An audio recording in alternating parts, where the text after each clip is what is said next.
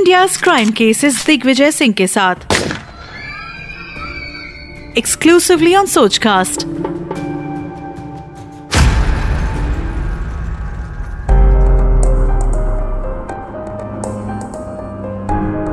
साजिशों का कोई चेहरा नहीं होता और हादसों पर किसी का पहरा नहीं होता। नमस्ते, मैं हूं दिग्विजय सिंह। क्या आपने दृश्यम फिल्म देखी है? अजय देवगन वाली दृश्यम। मुझे लगता है कि शायद ही किसी का जवाब ना होगा, क्योंकि फिल्म की कहानी, अभिनय सब दमदार थे और फिल्म लोगों को बहुत पसंद आई थी। दृश्यम स्टाइल में एक मर्डर हुआ था, रियल लाइफ मर्डर। छत्तीसगढ़ के कोरबा जिले में एक न्यूज एंकर का मर्डर, खूबसूरत न्यूज एंकर सलमा सुल्ताना का मर्डर। अक्टूबर 2018 में हुए इस मर्डर मिस्ट्री में अब 5 साल बाद कुछ नजर आया है।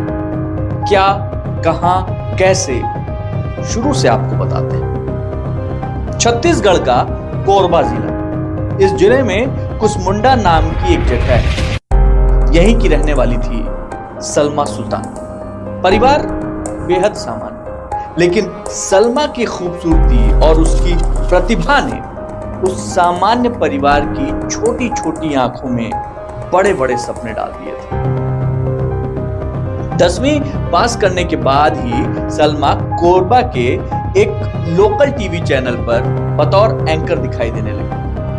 छोटी सी उम्र में ग्लैमर की दुनिया में वो तेजी से उभर रही थी और उसकी हसरत किसी बड़े न्यूज़ चैनल में काम करने की थी, अपनी एक अलग पहचान बनाने की थी।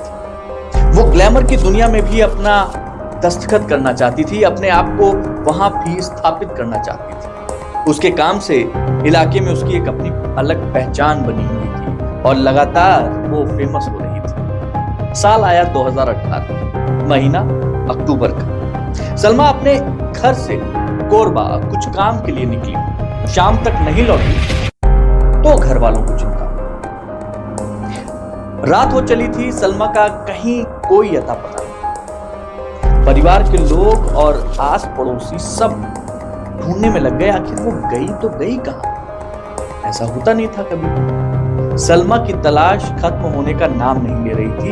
सब परेशान, कहीं कोई सुराग नहीं। थक हार कर पुलिस के पास परिवार वाले कुसमुंडा थाने पहुंचे और वहां पे सलमा के लापता होने का केस दर्ज किया। इस दौरान सलमा के मुंबई भाग जाने और अफेयर की कई कहानियां सुर्खियां बनती रही, कयास लगते रहे। सलमा की स्कूटी जरूर मिली और जिस जगह से मिली वो इलाका सुनसान था। उसका मोबाइल स्विच ऑफ था। परिवार को एक जिम ट्रेनर पर शक था।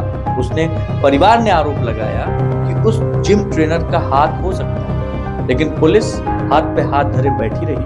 ये मानकर सलमा भाग गई। लेकिन अब 5 साल बीत जाने के बाद साल 2023 में एसपी सिटी जो वहां पे आए, रोबिन्सन बुड़िया ने एक बार फिर इस केस में दिलचस्पी दिखाई है।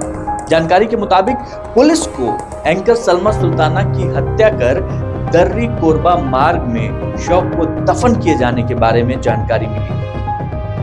ताबड़तोड़ कार्रवाई करते हुए एसपी सिटी ने जेसीबी की मदद से मिट्टी हटाने का काम शुरू किया और सफलता हाथ में लगी, क्योंकि बीते 5 सालों में इलाके की जो बसावट है वो काफी बदल गई। पहले सिंगल रोड हुआ करती थी और अब वहां पे 4 लेन रोड है और एकदम चौड़ी।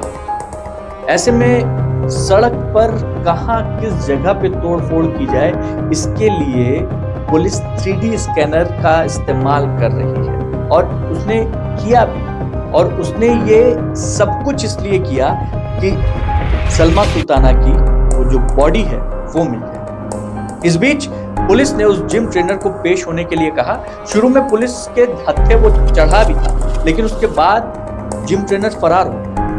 अब पुलिस उसे इस केस का मुख्य साजिशकर्ता मान रही है और उसकी तलाश कर रही है। उसकी गाड़ी मिली है, लेकिन वो फरार है। अभी तक सलमा की डेड बॉडी नहीं मिली।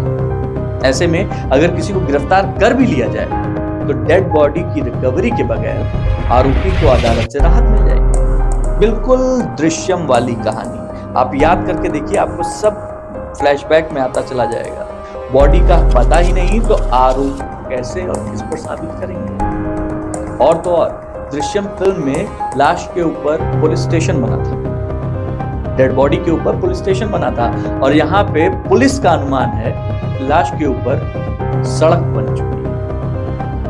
जांच के आधार पर पता चला है कि उसके शव को कोरबा दर्री मार्ग पर जो मंदिर है उसके पास में दफनाया गया था और वहां सड़क नहीं थी।